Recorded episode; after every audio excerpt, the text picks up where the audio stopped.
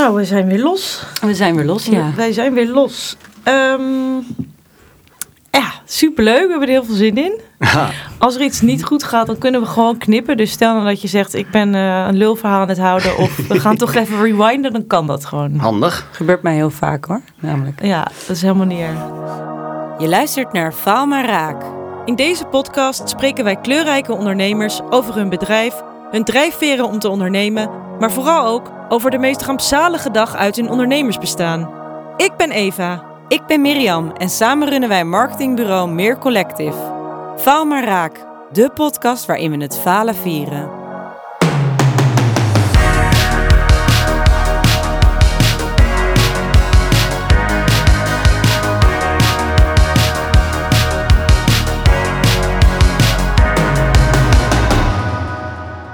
Maar vandaag hebben wij als gast Wouter ten Velde. Of is het ten Velde? Ten Velde. Ten Velde, sorry. Wouter ten Velde. En zou jij... Ja, wij kunnen jou natuurlijk introduceren. Maar eigenlijk vragen we altijd of onze gasten zichzelf willen introduceren. Dus wie ben je? Wat voor onderneming heb je? Wat doe je? Oké, leuk. Bedankt trouwens dat jullie mij hebben uitgenodigd. Nou, heel leuk dat je er bent. Vind ik echt een leuk initiatief. Ik ben Wouter ten Velde. Ik... heb een horeca-onderneming, eigenlijk twee. En ben 38 jaar, ben getrouwd en heb een dochtertje. Dat. Hoe oud is je dochter? Die is 4.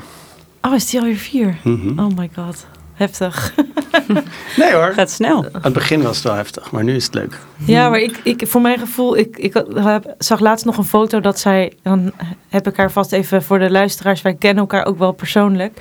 Dan heb ik haar vast, dan is ze net geboren. En voor mijn gevoel is dat 2 jaar geleden of zo. Maar ja, dat is dus al 4 jaar geleden. Ja, dat gaat snel. Ja. Maar dit is juist wel een leuke leeftijd. Want nu kan ze echt nu met je praten. Zeker. Zelf dingen ondernemen. Ze heeft een eigen, hoe zeg je dat, creatieve brein. Nou, dat is precies wat ik wilde zeggen. Ze is super creatief. En ze stelt allemaal interessante vragen. En ze is echt een beetje de eigen persoon aan het worden. Ja, lekker leuk. Vrije geest. Leuk. Probeer ik ervan te maken.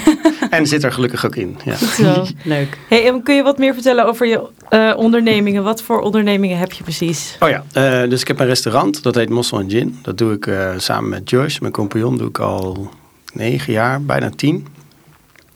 En ik heb een café samen met mijn vrouw en haar zus. En dat café heet Gebrouwen door Vrouwen. En zij hebben dan het biermerk Gebrouwen door Vrouwen. En wij runnen dan met z'n drieën de flagship, de Gebrouwen door Vrouwen BAR. Heerlijk café om te zijn, ja. Ja, jullie zijn fan van allebei de zaken. Wij zijn fan van allebei de zaken. En wat misschien leuk is voor de oplettende luisteraar. We hebben de vrouw van Wouter ook al in de podcast gehad. Want dat was namelijk Do van podcast 3. Podcast 3, ja. Ja, leuk. Ja, zij vond het ook leuk om hier te zijn. Ja, super. Hey, en Mossel en Gin, wat moet ik me daarbij voorstellen? Kan ik daar mossels en gin krijgen? Ja. We zijn een heel lelijk woord is one trick pony. Maar wij hebben ons gespecialiseerd op mosselen. En met eigenlijk, omdat het een heel mooi lokaal product is, dachten we, waarom wordt het zo weinig nog gegeten? Er wordt steeds minder mosselen in Nederland verkocht, heel veel geëxporteerd. Dus dachten we, dat moeten we gaan veranderen. Ja. En dat doen we door die mossel sexy te maken. Onder andere door gin erbij te serveren. Maar ook doordat we verschillende smaken hebben. Mosselen truffel, mosselen roquefort, mosselen thai. Want hoe ben je erbij gekomen? Ten eerste om te gaan ondernemen, maar ook om in de horeca te gaan ondernemen. Het lijkt me niet de meest makkelijke branche namelijk. Nee, daar ben ik ook achter gekomen. Hoe is dat zo gelopen? Werkte je al in horeca? Of? Ja, dus een van mijn eerste baantjes op mijn 16e was biertappen op een sloep die mijn oom had gebouwd. En dan gingen we barbecues doen en tochtjes voor verjaardagen. Want hij had dus zelf een sloep gebouwd. Ja, dus de Classic Canal Charters was een van de eerste. Toen had je al die sloepen nog niet. Maar hij had dat wel met een tapje erop. Wat vet. Oh, lekker. Ja. En dat is denk ik misschien ook wel waardoor ik geïnspireerd ben als ondernemer. Want ik zag hem dat doen en toen dacht ik, je kan ook op een andere manier geld verdienen dan voor iemand werken. Mm-hmm. En op die manier wist ik van oké, ik vind het leuk om mensen blij te maken. Want dat is eigenlijk waarom ik in de horeca zit. Mm-hmm. Omdat mensen zijn eigenlijk op zoek naar een ervaring en die geef jij. Ja. En ik was ook wel, ging ook wel zelf veel uit. En toen dacht ik, ja, hoe zit dat nou? Weet je wel, je hebt 50 cent kost een biertje in de supermarkt. En in de horeca kost het, ja, toen de tijd €2. Hoe werkt dat? En toen ben je in de horeca gaan werken? Daar, met een beetje nee, niet daarom. Ik werkte in de horeca omdat ik het leuk vond. Okay. Maar ik ging op een gegeven moment nadenken over ondernemerschap. Ja, heel veel boeken gelezen ook. Heel veel, dat doe ik nog steeds. Heel veel zelf veel boeken. Dus toch voordat jij wist dat je ondernemer in de horeca zou worden, was je al met ondernemerschap bezig? Ja, dat is het gekke eigenlijk. Dat ik zal het nog sterker vertellen. Ik had een website naam geregistreerd. Entrepreneurship Academy. Oh. Waar het idee was, ik ga andere mensen leren ondernemen. Lang voordat ik mijn eigen onderneming had. Oh, geweldig. Dat zijn wel echt de echte ondernemers. Ja. Die website naam heb ik nog steeds. Goed zo, Wouter. Daar ga je ooit nog misschien heel veel geld mee verdienen. Nou, ik denk niet dat voor geld... nee, ik doe dat al heel veel. Dus andere ondernemers helpen met hun onderneming. Met name in de horeca of andere mensen die geen ondernemer zijn helpen. Van hoe kan je nou ondernemer? Hoe kun je nou ondernemer worden? Wat heb je daarvoor nodig? Ja, en dat is niet leuk als je daar geld voor vraagt. Omdat die mensen hebben het meestal ook nog niet. Of weten niet dat ze daarin moeten investeren. Dus het gaat veel meer over netwerken. En het gaat veel meer over andere mensen bevrijden van loonslaaf worden. Nee, ik dacht eigenlijk misschien dat je ooit die domeinnaam nog voor heel veel geld kan verkopen. Oh, zo? Ja. Of zou je dat niet doen? Want je wil hem houden. Ja, ik snap het. Ik betaal al 10, 15 jaar, weet ik veel. €12 per jaar. Precies. Ja, nee. Misschien ga ik er ooit nog wat mee doen, maar niet voor geld, denk ik. Maar goed, je hebt dus twee horeca-ondernemingen naast elkaar. Ja. En hebben die ook nog een connectie verder met elkaar, behalve op het privévlak of niet? Nee, maar we missen eigenlijk een beetje, want we stopten eigenlijk een beetje binnen. We hebben de clue nog niet echt gehoord. Want jij zei, nou, toen ben ik gaan lezen over ondernemen. Oh ja. Toen ben ik lang voordat ik ben begonnen, heb ik die website gestart. Ja. En hoe ging het toen verder? Want dan, op dat moment heb je nog niet het idee, ik ga met die compagnon Mossel & Gin beginnen. Nee, dus de weg naar ondernemerschap, dat is eigenlijk waar je naar vraagt. Ja, oké. Ik heb gewoon mijn plekje op de wereld. Dat moet je even een beetje ontdekken. Dus op verschillende plekken gewerkt. Toen ging ik studeren. Eerst in Rotterdam. Nou, dat was het niet. Nu is dat een hele leuke stad. Maar toen was dat nog niet zo. Daarna in Amsterdam. Want daar werkte ik nog steeds. Dus toen dacht ik, ik ga toch in Amsterdam wonen. Daar een andere studie gekozen. Informatiekunde. Het gaat heel erg over de toekomst. Het ging toen heel erg over de toekomst van wat gaat het internet brengen. 2003 of zo. Dat was toen toch ook best wel een nieuwe studie? Ja, dat weet ik nog wel. Ik was ook nog voorlichter om mensen naar die studie toe te trekken. En, maar tijdens het studeren leerde je wel heel veel en deed heel veel connecties op. En hoe je op een bepaalde manier van academisch denken en zo. Maar het echt achter de computer zitten vond ik minder leuk dan met mensen werken. Dus ik werkte daarnaast altijd in de horeca. Dus ik denk al 25 jaar werk ik in de horeca. En daar haalde ik elke keer plezier uit. Want als je iemand anders blij maakt, dan krijg je daar voldoening uit. En je maakt per dag vele mensen blij. Ja. Dus je krijgt heel vaak feedback over, hey, je doet iets goed. Ja. En daar kreeg ik heel veel energie van. Nog steeds. En dat mensen genieten van iets. Precies. Ja. En dus toen ik klaar was, toen dacht ik van, ik kan wel een baan in de IT nemen, maar daar ga ik veel minder plezier in uithalen dan in de horeca. Dus toen dacht ik, oké, ik ga door met mijn plannen om een eigen bedrijf te starten in de horeca. En ik ga gewoon door als barman. Dus ik werkte gewoon als bediening en als barman op vele verschillende plekken. Ik heb ook nog een tijdje geprobeerd in Spanje een bedrijf te beginnen. Dus ik dacht, lekker. Ja, mijn vrouw die wilde heel graag in de zon wonen en ik wilde heel graag mijn eigen zaak. Dus toen hadden we besloten na de studie, geef alles op en we verhuizen naar Spanje en we gaan dat proberen daar. Volledig mislukt. En toen hebben jullie nog meegedaan met dat programma De Spaanse Droom? Nee, dat was nog eerder. Dus dat was nog eerder? Tijdens het eerste jaar van de studie, ja. Dus we hadden eigenlijk aan het begin van de studie kwamen elkaar tegen en toen hadden we een deal gemaakt van, wat gaan we laten doen? Nou, Do wilde in de zon wonen en ik wilde mijn eigen zaak. Dus dat was de deal. Dat gaan we doen, samen. En jij dan dus samen naar de zon toe en daar proberen iets te beginnen. Dus al heel lang heb ik eigenlijk het idee gehad. Ik denk dat ik toen 10 jaar lang ben ik bezig geweest met hoe krijg ik het voor elkaar om mijn eigen bedrijf te beginnen in de horeca. Vet. En toen kwam er een geweldige locatie in Westerpark vrij? Hoe ging dat? Op zich is dat ook wel een interessante les. Ik had dus het idee, en ik heb heel veel dingen geprobeerd. Ook in Spanje heb ik heel vaak geprobeerd de zaken over te nemen. En onderhandelingen gehad, dingen die mislukt zijn. In Amsterdam heb ik heel veel zaken op het oog gehad. En daar geprobeerd mensen te overtuigen van het aan mij te verkopen. Ja, maar dan zit je ook met heel veel goodwill en zo, toch? Ja, maar een gedeelte van zo'n goodwill kan je ook financieren. Dus als je hoeft niet per se heel veel geld zelf te hebben. Als je dat geld op een andere manier voor elkaar kan krijgen. Ja, dan kan je het. Met investeerders of zo. Of ja, ik denk ook dat het een mindset moet zijn. Van niet dat je kijkt van hoeveel geld heb ik. En dus wat kan ik, maar waar wil ik heen? Ja. En hoe krijg ik de middelen voor elkaar om daarheen te gaan? Dus een andere manier van kijken. Dus echt een entrepreneurship manier van dingen doen. Ja. En die had ik al. Dat vind ik ook leuk. Dat is een beetje een spelletje van het spel. Ja. Hoe ga ik dat voor elkaar krijgen? Ja, wat zijn de parameters? Wat zijn de spelregels? En hoe kan ik het spel hacken? Ja. Leuk. Dat is ondernemerschap volgens mij. Ja, zeker. Ja. Maar wat ik deed, is ik had heel veel dingen, maar ik hield het heel veel voor mezelf. En toen zei op een gegeven moment iemand tegen mij van, je moet je ideeën die je hebt en daar waar je heen wil, moet je veel meer gaan delen. En toen zei ik, maar wat als iemand dat idee dan steelt? Ja, dat gebeurt niet. Want om ergens te komen waar je heen wil, moet je er heel graag heen willen. Ja, meer die kijkt mij verlachend aan, want die is ook altijd bang dat iedereen ideeën jat. En ik denk altijd, ik heb dat helemaal niet. Ja, ik weet nog wel dat was heel lang geleden, had ik ook een soort business idee. Ja, moeten we echt voor ons houden? Maar dat is precies wat je zegt, mensen doen dat helemaal niet. Nee, natuurlijk niet. Nee. En als ze het doen, kunnen ze het nooit zo goed doen als jij. Want idee. Het is jouw idee en je weet dus ook al waarom je dat wil en er zit van alles achter. En je hebt andere mensen nodig en andere visies, ook om het een beetje aan te wakkeren, zodat het echt wordt ook. Ja, en voor connecties. Nou, en dat is dus het verschil tussen voor je houden en delen.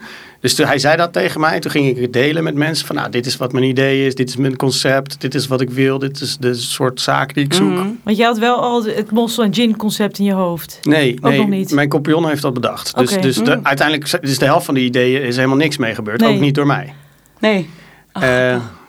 Dus daar ging het helemaal niet. Het ging erom dat het ook deuren kan openen. Ja. Als jij met iedereen deelt wat je van plan bent, dan zegt iemand, hey, weet je, en dat gebeurde letterlijk een week nadat ik, dus ik werkte in een cafeetje, Café Langendijk, naast de Brouwerij 't IJ, als barman. Heel even voor de mensen in Amsterdam, hebben we het over? Ja, gewoon voor een minimumloon of net iets meer.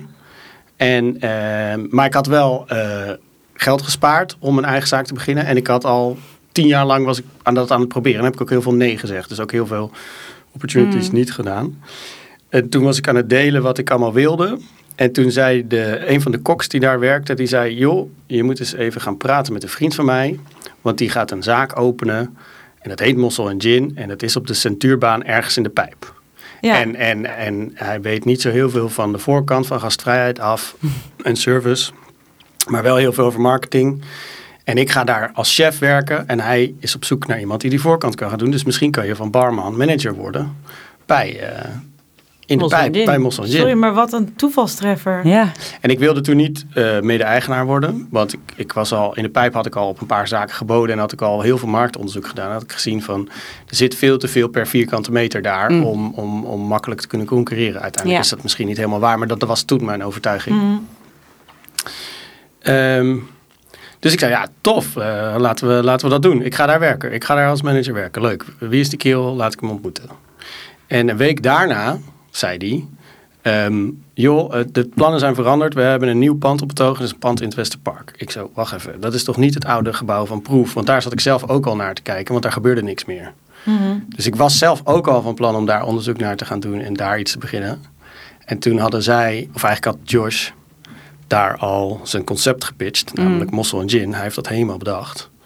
En dat was ook al geaccepteerd door dus het is een hele leuke, heel leuk cultuurpark is het eigenlijk. En die keken toen veel meer naar, en nu nog steeds, met nieuwe eigenaren, naar wie komt er en niet per se naar hoeveel geld breng je mee. Wat goed. Dus zij wilden heel graag Mossel en Gin daar hebben, dus ze hadden zelfs al een voorlopig huurcontract opgesteld die getekend kon worden. Wauw. Maar Josh was nog steeds op zoek naar een compagnon.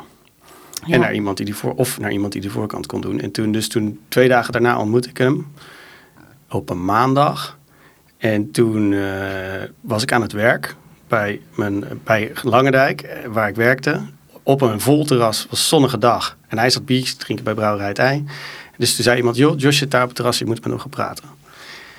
En ik zei tegen mijn manager van, joh, ik ga weg van het terras en ik loop even weg, een half uur. En ik ga het belangrijkste gesprek van mijn leven voeren. Het is bijna een soort van blind date dat iemand zegt, misschien zit daar je toekomstige vrouw. Ja. Jullie gaan misschien wel een huwelijk met elkaar aan. Ga even met haar praten. Ah, het is letterlijk dat. Je bent ook een soort huwelijk aangegaan. Precies. Ja, je bent eigenlijk getrouwd als je... Zo voelt het ook, hoor. Mm-hmm. Ja. En toen ging je naar hem toe? Ja, dus hij zei, als je weggaat, dan ontsla ik je. Nou, ik zei, prima, doe maar. Ik heb het belangrijkste gesprek. Dus het enige wat ik deed is, pakte mijn boek. Was een boek aan het lezen. Een zelfhulpboek weer over gastvrijheid. Gebruik ik nog steeds. Iedereen die bij mij werkt, die krijgt dat boek cadeau. Ja? En dat liet ik aan hem voorlezen. En ik had het maar half uit. Maar ik had de helft had ik al aangemarkeerd wat belangrijk was. En ik zei, hiermee gaan we de gastvrijheid veranderen. En gaan we op een hele andere manier de horeca doen. En dit is wat ik kan brengen in het bedrijf. En hij ging vertellen over wat hij kon brengen. Want hij is heel lang in de marketing gezeten. Had allemaal foodconcepten al gedaan. En dit was zijn concept, Mossel & Gin. Dus die dag was het helemaal gezellig en te gek. En de volgende dag zijn we naar het pand toe gegaan. En hebben daar koffie gedronken. De dag daarna hebben we de hele dag bier gedronken. En hebben elkaar leren kennen. En de dag daarna... Je kent elkaar natuurlijk helemaal niet. Nee. En de dag maar dat klikte ook al gelijk. Met name omdat we perfect op elkaar matchen. Dus al mijn zwaktes, die had ik ook opgeschreven. Ja. Dat is ook nog een tip. Ik had alles waar ik niet goed in ben, had ik opgeschreven. Mm. En hij wist dat ook heel goed van zichzelf. Ja. En precies dat is wat de ander heel goed kon. Oh, wat goed. Ja, dat heb je nodig bij je compagnon. Ja, precies. Ja, het is ook zo. Ja. En toen zijn jullie er gewoon voor gegaan? Ja, dus dag 4 hebben we een contract opgesteld van... joh, dit is jouw verantwoordelijkheid, dit is mijn verantwoordelijkheid. Dit is wat we in gaan leggen. En oorspronkelijk was het misschien 30%. Maar uiteindelijk zei hij van, nou ja, weet je wel... als je samen gaat werken, dan moet je gewoon allebei 50-50. Dus, en hij had wat financiering geregeld. Hij had heel weinig geld, eigenlijk 0. Maar hij had heel veel financiering geregeld van leveranciers. Mm. En ik had mijn eigen gespaarde geld. En dat hebben we samengelegd om te kunnen openen. Wat vet. Ja. Wat tof dat jullie ook na 4 dagen... De 5e dag tekenden we voor 10 jaar. Ja. Ja, een huurcontract met 10 jaar. We hadden wel een break ingebouwd na 2-3 jaar. Dat is nog heftiger dan een huwelijk, want dan teken je niet voor 10 jaar. Ja, we kenden elkaar 4 dagen. Oei. Wow. En de maand daarna gingen we open. What the fuck. Ja. Maar het was wel meteen een groot succes. Maar wel een goede keuze, ja. Toch? Ja, dat is letterlijk de beste beslissing die ik ooit heb gemaakt. Ja. In ieder geval de beste businessbeslissing. En hoe... Is het gekomen dat je daarop durfde te vertrouwen? Is het omdat het meteen van binnen heel goed voelde? Of is het dat alles goed uitgewerkt was? Of dat het je grootste droom was? Wat was het dat jij dacht van... nou, ik kan me gewoon voor 10 jaar lang... durf ik hier voor te tekenen? Ja, ik denk intuïtie. Je moet altijd... Je moet wel je intuïtie kunnen vertrouwen. Dus en daar kan je... Je hebt altijd onzekerheden. Mm-hmm. Dus je moet altijd over... Zeker als je risico wil... Nou, ik hou wel van risico nemen, maar sommige dingen kan je niet van tevoren bedenken. Dus daar moet je overheen stappen. Ja. En je kan ook risico's afdekken. Mm, ja. Dus we hebben dingen gedaan als dat we met een BV zijn begonnen. Mm-hmm. Niet als eenmanszaak of vennootschap. We hebben de juiste verzekeringen gedaan. We hebben die break ingebouwd. Dat we na 3 jaar, dus de maximale risico was 3 jaar huur. Ja, oh ja. Okay. En de plek was ook voor mij een soort zekerheid. Ik dacht van, joh, als dit niet lukt, dit concept... dan kun je op die plek ook echt wel wat anders beginnen. Mm, ja. Uiteindelijk bleek het een fantastisch concept te zijn... die meteen van dag 1 heel veel mensen heeft getrokken. Ja, want heel even om het te illustreren... het is een heel mooi, eigenlijk een soort losstaand huisje... midden in het Westerpark in Amsterdam. En er zit ook een ontzettend, het is heel leuk ingericht... maar er zit ook een heel groot zonnig terras bij. Echt groot, waar je supergoed kan zitten... Ja. Dus, en dat, dus heel aardig personeel, maar dat komt... Heel leuk personeel, maar dat is natuurlijk goud om zo'n tuin ook in Amsterdam erbij te hebben, denk ik. Zeker. Die hebben echt een pareltje te pakken gehad en nog steeds. Zeker. Maar in die tijd was wel, dat hebben we ook als risico gezien, was wel dat je in de winter, gebeurt er heel weinig in het park en we zitten helemaal in de Uithoek. Dus toen had je nog niet de Tonton Club. Oh ja. Alles gebeurde een beetje aan het begin van het park. En wij zitten helemaal aan het uiteinde. Want ik wil zeggen, nu zit je echt best wel in het midden. Ja, iedereen zegt nu van, joh, wat een fantastische plek. Maar dat was, toen wij begonnen, was de locatie juist een risico. Oh ja, grappig. Ja, ja. Dat heb ik niet verwacht.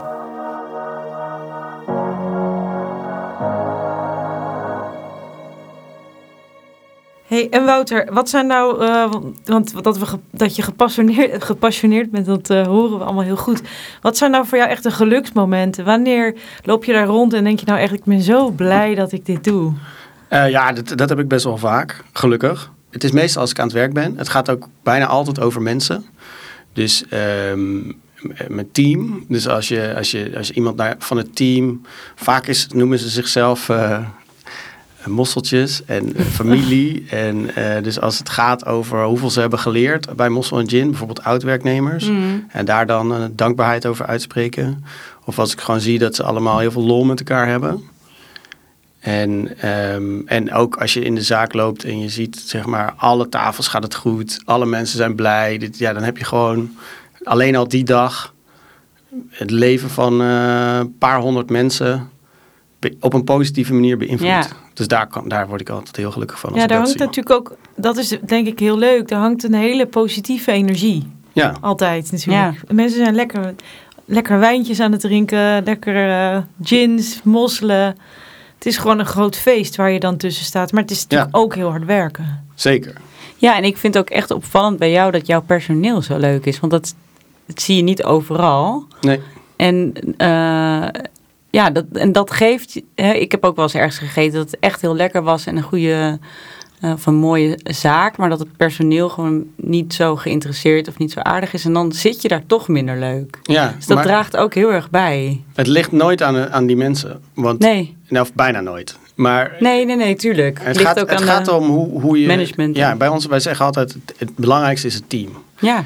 En dat moet je niet alleen zeggen, maar ook doen. En dan, als iedereen die bij je werkt heel blij is en zich gewaardeerd voelt en trots is op wat ze aan het doen zijn en de juiste tools krijgen om ook hun gasten blij te maken, dan zijn ze daarin heel gemotiveerd en heel gelukkig. En dan voel je dat als gast ook. Ja. Ja, zeker. En dat heeft ook te maken met het verschil tussen service en gastvrijheid. De service is, zeg maar, de technische manier hoe je het eten en drinken naar tafel brengt. En of het biertje koud is en het eten warm. Maar gastvrijheid is hoe de gast zich voelt bij het ontvangen van die service. En dat verschil tussen service en gastvrijheid, dat staat in dat boek. Ja. Wat iedereen van mij moet lezen als ze bij mij komen werken. Maar dat is iets wat wij hebben als cultuur binnen allebei die bedrijven eigenlijk. Hm. Ja, en je wilt natuurlijk eigenlijk dat het allebei goed gaat. Ja, ik denk dat wij beter zijn in gastvrijheid dan in service. Uiteindelijk kunnen we dat ook wel. Maar bij service heb je andere dingen nodig. Heb je strakke protocollen nodig, systemen. Ja. En dat is, als je heel erg met mensen bezig bent, is dat veel moeilijker om te implementeren. En ook om dat in balans te houden met mensen blij maken. Ja, want soms heb je misschien ook wel eens, als je daar werkt, even een praatje met iemand, terwijl er op de counter ook weer een frietje staat te wachten. Exact. Ja. Dus dat kan niet helemaal. Het is lastig om dat helemaal in balans te hebben. Precies. Ja. Ja, dus bij ons is het protocol: blijf alsjeblieft praten. Ja. Blijf alsjeblieft praten. Leuk. Heel leuk. Ja, laat het eten dan maar heel even staan. Ja. Deze podcast gaat natuurlijk over falen of dingen die misgaan. Mm-hmm. Hoe kijk jij? Wat zijn eigenlijk voor jou dingen die misgaan waar jij je echt druk om kan maken? En hoe kijk jij tegen falen aan? Ja, wat voor dingen gaan er ook bij jullie mis bijvoorbeeld? Ja, echt veel. Er gaat zoveel mis. Het is ook heel erg... horeca is ook heel erg ad hoc mis. Mm-hmm. Dus dat heb ik gemerkt ook sinds ik met mijn vrouw ook samenwerk. Die heeft ook een bedrijf in de bier. Maar die werkt gewoon door de week. En die plannen dingen en die doen dan dingen. Mm-hmm. En die kiezen zelf wat ze doen. En in de horeca is het vaak veel meer ad hoc, weet je wel. Er is een lekkage, er is iets kapot, er is iemand ontevreden, er gaat iets mis, er is iemand ziek. Het is allemaal, komt het op je af. Corona, nou, noem het maar op. Er komt van alles op je af de hele tijd. Ja. En daar moet je dan mee zien te dealen. En dat zijn eigenlijk de dingen die het meeste misgaan. Ja. En hoe reageer je daar dan op? Is dat iets waar je heel druk om kan maken? Stel, ik zit bij jou. Kan je het snel loslaten? In de tent en ik vind gewoon, ik ben niet tevreden over mijn eten. Oh nee, dat komt helemaal goed. Oh ja. Dat komt helemaal goed. Ja, want daar hebben we, dat is die gastvrijheid en die gunfactor en die gulheid die wij gebruiken om mensen te zorgen. Bij ons is het belangrijkste, mensen blij zijn. Ja. En als je het team de tools geeft om daarmee om te gaan. Dus we vragen ook een andere vraag. We zeggen nooit is alles naar wens. Want dan is het antwoord meestal ja. Want moet je kijken met wie ik aan tafel zit. Maar als je vraagt, wat vind je van de mosselen?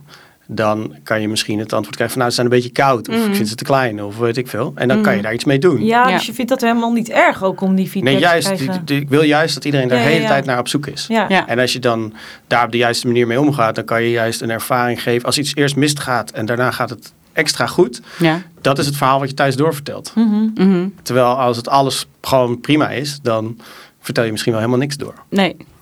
Dus het gaat heel erg om, hoe ga je met een fout om tijdens het werk. Maar ik denk dat we dat wel heel goed kunnen. En dat maakt me niet zo druk om. Jij ziet die fouten eigenlijk helemaal niet als iets vervelends dan. Maar juist als een kans, hoe clichématig ook, als een kans om beter te worden. Als een kans om te laten zien hoe gastvrij we werkelijk zijn. Ja. En dat leg ik ook uit in de training. Ja, aan het team. Ja, dat is heel leuk. En dat is ook heel leuk om zo te werken. Want dan ga je ook op zoek naar die dingen en dan ga je zorgen dat iedereen blij is. En dan ben je trots op je werk als medewerker. Ja, want dan wordt het meer ook een spel om steeds beter te worden in plaats van, ik wil de feedback niet horen, want als ik terugkom met die mosselen naar de chef, dan word ik uitgevoeterd. Nee. De chef zegt ook, oké, gaan we fixen. Top. Hier is een nieuwe pan. Ja, binnen 2 minuten. Geef maar door, 2 minuten. Ja. Dan staat er een nieuwe pan op tafel. We doen nu zelfs de pan laten staan, zodat ze in ieder geval door kunnen eten. En dan een nieuwe pan op tafel. Ah. En daarna, dat is alleen maar de oplossing. En dan heb je nog over de top gaan, weet je wel.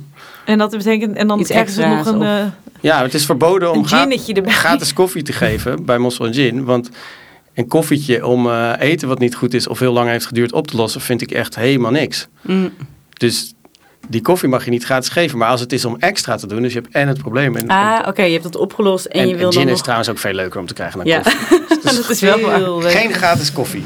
Hey, maar dit zijn wel dingen waar jij goed mee om kan gaan. Waarbij je denkt van, nou, ik ben juist blij om feedback te ontvangen hierover. Mm-hmm. Maar wat zijn er ook dingen die jou nog heel erg raken als ze misgaan? Of die je moeilijker vindt? Of vind je het best wel makkelijk om te falen in het algemeen? Hè? Die mensen spreken wij ook in de podcast. Die zeggen, nou, falen gebeurt me gewoon niet meer zo vaak. Ik zie dat niet op die manier zo. Nee, ik ben wel best wel perfectionistisch. Ik kan me best wel druk maken over heel veel kleine dingen. Soms te klein. Mm-hmm. En de horeca gaat vaak ook wel over details. En ik heb juist ook... ik heb ook een periode gehad, recentelijk, dat het me allemaal te veel werd, omdat ik me over alles druk aan het maken was. Oh. En daar heb ik ook echt wel heel veel moeite voor moeten doen om daar weer doorheen te komen. Het kwam eigenlijk ook door allerlei dingen die op ons afkwamen als bedrijf. Dus COVID, schulden van COVID. Nou, daarna kwam energiecrisis, dat de energiekosten €100.000 per jaar duurder werden. Nou, dat is gelukkig weer een beetje gedaald. En toen kwam de inflatiecrisis, de personeelscrisis. Mm-hmm. Er kwamen ook nog allerlei overheidsinstanties met de hele onterechte dingen ons aanvallen. Zo voelde het. Mm-hmm. Dus toen ging ik in de strijdmodus. Yeah. En als je gaat strijden, dan laat je eigenlijk je eigen emoties, stop je weg. Dus fight or flight or change. En ik ging gewoon fight. Waardoor ik gewoon alles op mijn schouders... Ik ga nu alles fixen. Dat is heel zwaar. Ja, en dat was te veel. Dus nu heb ik geleerd om meer te flowen. Dus ik accepteer het gewoon. Mee te bewegen met wat er gebeurt. Ja. Uit het verzet. Ja. Ik heb het een beetje van mijn compagnon geleerd. Die kan het heel goed. Maar ook gewoon coaching gehad. Van hoe kan je nou omgaan met al die... verantwoordelijkheden en welke moet je loslaten en welke kan je vasthouden. Ja, want het is ook zo, dus er gebeuren soms dingen die heel naar zijn en vervelend, maar die je niet kan controleren. Nee. En dan heeft die om daar heel erg tegen te vechten, heeft dan ook niet zoveel zin. En kost heel veel. Eigenlijk moet je je eigen emoties wegstoppen om daar tegen te kunnen vechten. Ja. En dat op een gegeven moment gaat dat ten koste van andere dingen. Ja. Nee, van jezelf, van je gezin.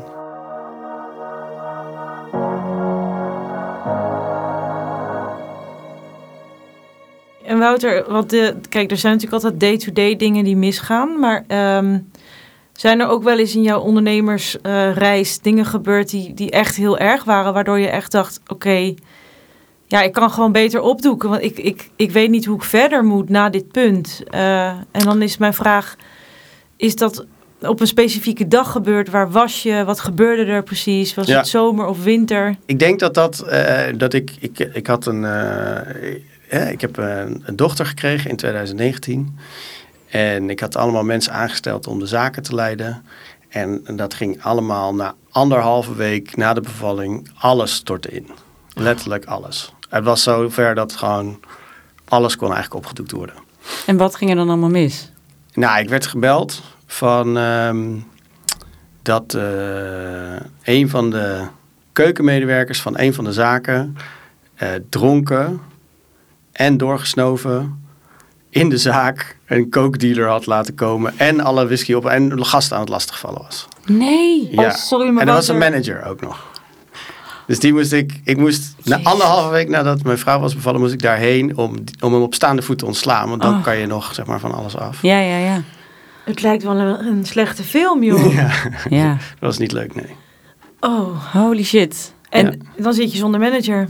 Ja. Dus dat moest je doen, dus je bent daarheen gegaan. Ja. Ja, maar ik denk dat het ergste is dat daarna ook alles zo ver ingestort was dat ik ook niet meer... Ik wilde het vaderschapsverlof of zo, maar dat kon niet meer. Nee, oh mijn god, je moest echt zelf op de vloer gaan staan. Nee, dat viel wel mee, maar ik moest wel actie ondernemen. Maar er was natuurlijk ook heel veel verlies geleden en het liep allemaal niet. En toen kwam ik in een andere zaak en daar waren ook totaal de verkeerde beslissingen gemaakt. Jullie hadden toen net die andere zaak, of niet? Ja, het was bij het begin van Gebrouwen door Vrouwen. Dus dat had je ook nog? Het was bij Gebrouwen door Vrouwen. Ja. Oh, het was bij Gebrouwen door Vrouwen. Ik dacht bij Mossel en Gin. Nee, en bij Mossel en Gin bleek toen dat de accountant niks had gedaan aan onze financiën. Oh. Dus dat we niet in de gaten hadden dat we per maand €10.000 verlies maakten. Oh mijn god. Dus je denkt, het gaat goed, mensen zijn blij. Ik heb allemaal mensen in dienst die het allemaal gaan regelen. En dat was ook niet... dat was ook eigenlijk vanuit ons de fout. Dat wij ook hun niet aanstuurden van, joh, het gaat niet goed. Er moet iets veranderen. Ja. Omdat we die cijfers daar ook niet mee bezig waren. Nee, omdat jullie eigenlijk dachten, nou, dat wordt geregeld zonder even te kijken. Ja, dus ik denk dat dat misschien wel de grootste fout is. Dat je niet... weet wat er gebeurt. Ja, dat. Ja. Ja, dat je geen zicht hebt. Ook al besteed je dingen uit. Wat doet iemand ook echt? Ja. Oh. Ja, we hadden juist gezegd van de freedom, weet je wel. Iedereen neemt zelf verantwoordelijkheid. Ja, ja. En je wordt niet afgerekend op hoeveel uren je werkt. Je wordt afgerekend op je resultaat. Maar dat resultaat, dat maten we vervolgens niet of niet goed. Nee. Waardoor het al een hele tijd zo liep. Maandenlang. Oh, wat eng. Ja. En dat kwam ook nog eens allemaal tegelijkertijd. En nadat je net... vader was verschrikkelijk. Ja. En toen? Sliep je wel? Nee, die slaapt sowieso niet als je net vader bent geworden. Ja, dat is een hele domme vraag. Ik ga er binnenkort zelf achter komen.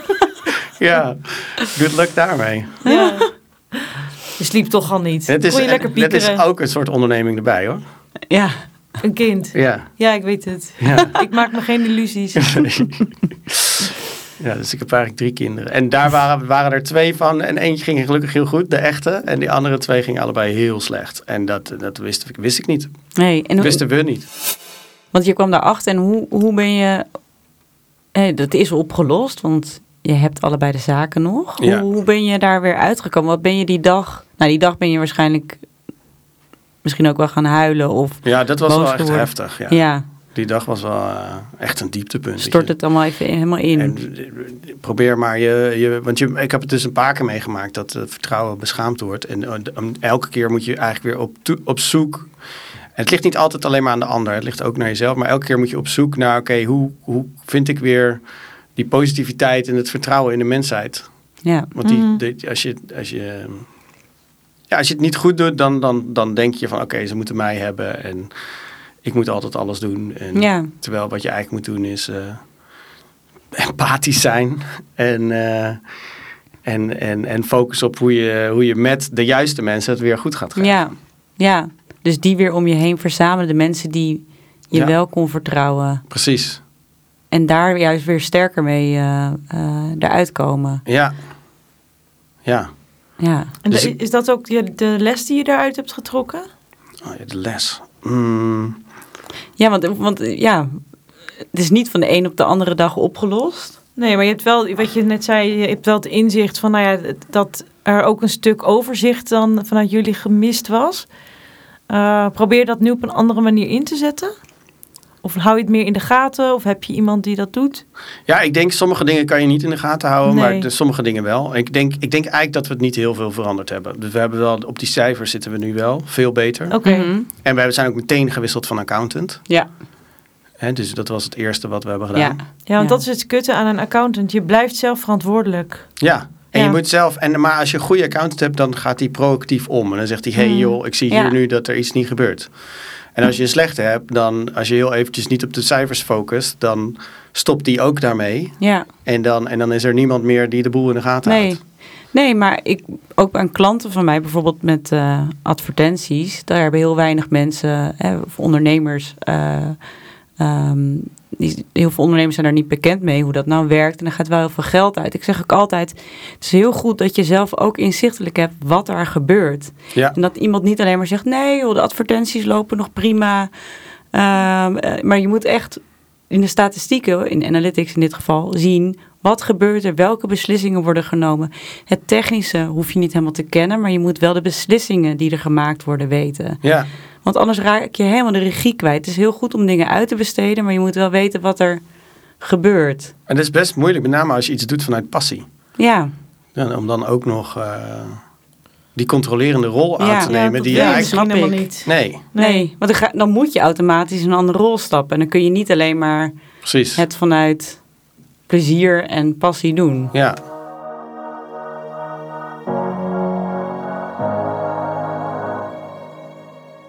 Wij hebben ook altijd nog een laatste rubriek. En die rubriek heet het Gouden Ei. Het Gouden Ei. En dan vragen we altijd aan de mensen die tegenover ons zitten, wat is jouw grootste of meest belangrijke tip die je wil geven aan andere ondernemers? Ja, het waren er eigenlijk twee. Oké, dat mag. Want er stond, de vraag was volgens mij ook, je hebt startende en al bestaande ondernemers. Ja. En ik denk voor de startende, volgens mij heb ik het al een beetje gezegd, kijk niet naar de middelen die je hebt. Mm-hmm.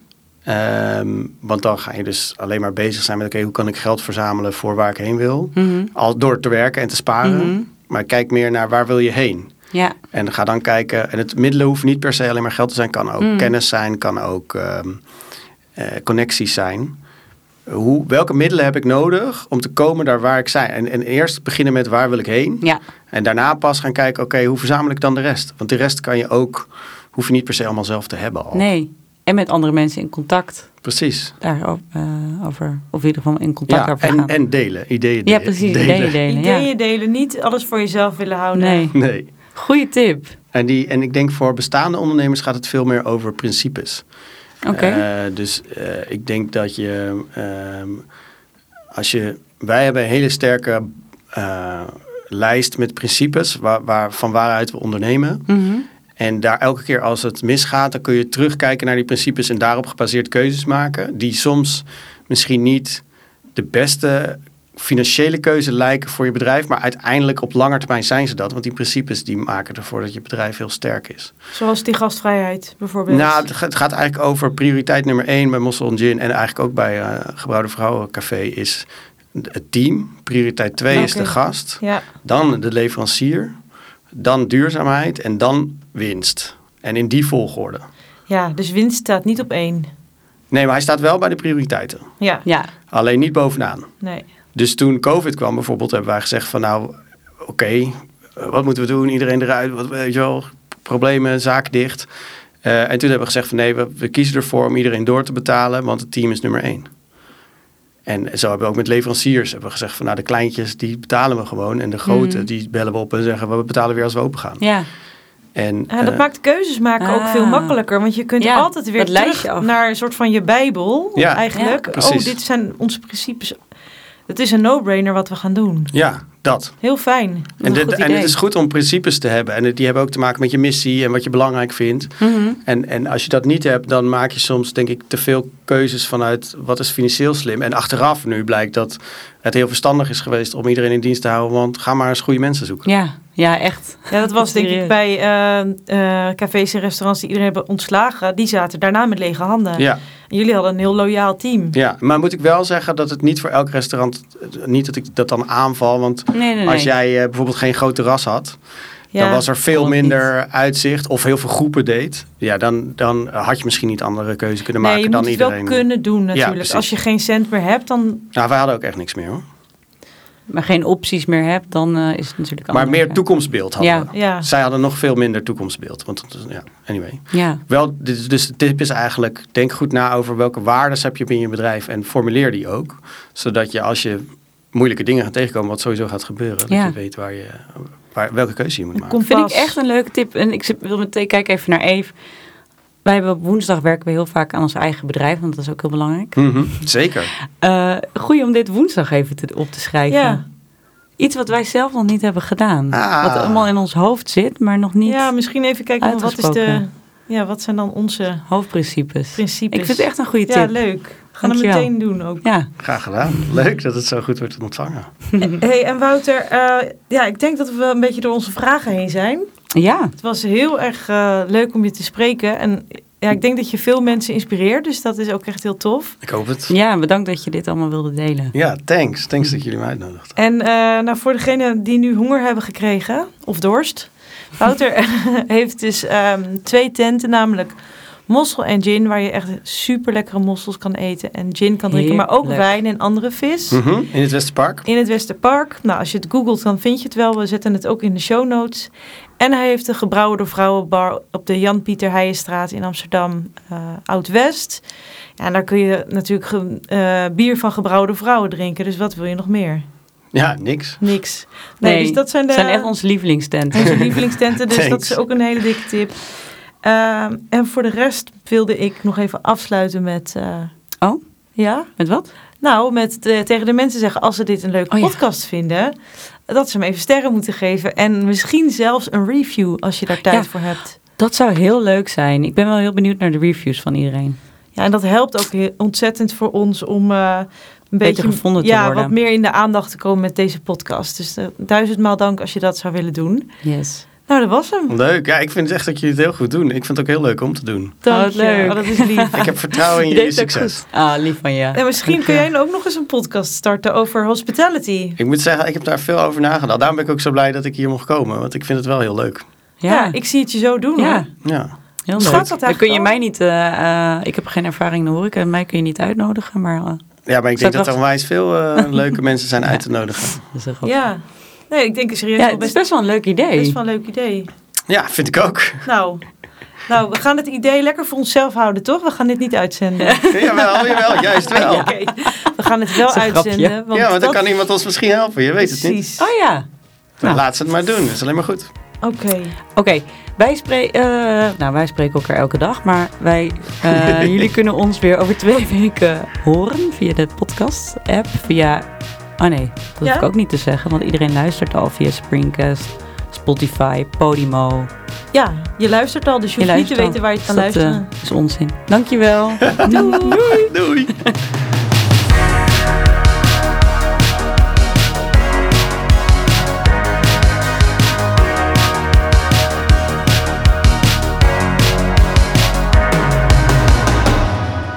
Faal maar raak, de podcast waarin we het falen vieren.